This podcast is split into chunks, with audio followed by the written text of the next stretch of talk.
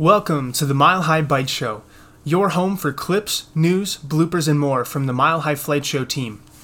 I'm your host, Ryan Marinholtz, and let's jump right into this. So, a few more Broncos stories for you guys today, starting out with some more preseason Game 1 takeaways. Something I forgot to mention as we talked about it earlier was how impressed I was with the physicality the majority of the team showed, especially defensively. With Hackett coming in uh, this offseason, he and his staff have implemented a two day on, one day off style of training camp where they go full speed with pads on on their on days and more of a jog through mental rep style without pads on the off days. And for some, it raised concerns of whether or not the guys are getting the physical work they needed before the season to get ready for contact. Uh, that was definitely disproven on Saturday as the Broncos looked sharp and played fast and hard, with the exception of our next talking point, the offensive line. They definitely struggled to get the uh, run game going early, not getting the amount of forward push they needed to create and maintain a hole for the back, resulting in multiple losses of yards on running plays.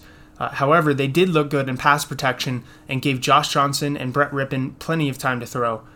While this does bring some concern and it definitely needs to look a lot different against the Bills this upcoming weekend, I think much of this is due to the scheme change, moving to an outside zone style, which is new to many on the roster. And you definitely saw some mental mistakes from this, with players missing blocks that they assumed others were responsible for, uh, res- resulting in multiple completely untouched rushers throughout the game, uh, leading to sacks or uh, you know tackling the running back in the backfield there.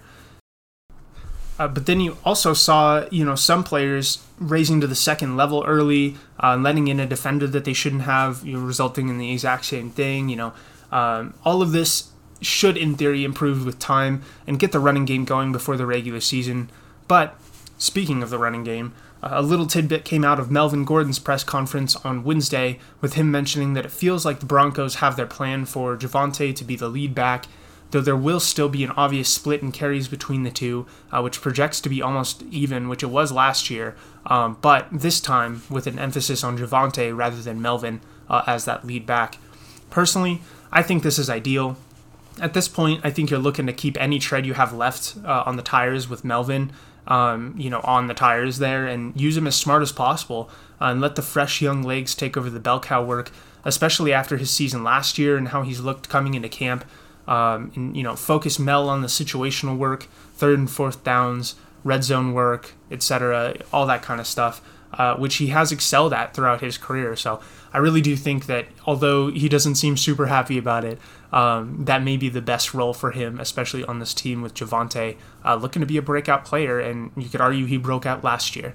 So with that. I just wanted to bring you guys a few more Broncos stories here, some of my thoughts that I've been stewing on over the week um, after rewatching the preseason game a couple times. Uh, I don't know if you could tell if I'm excited for the season or not, but uh, cannot wait for week one against the Seahawks. But also can't wait until uh, preseason week two against the Bills. And, um, you know, the Broncos team will get to face Von Miller for the first time since uh, his departure there. So that'll certainly be bittersweet, but uh, can't wait to see how we look going forward.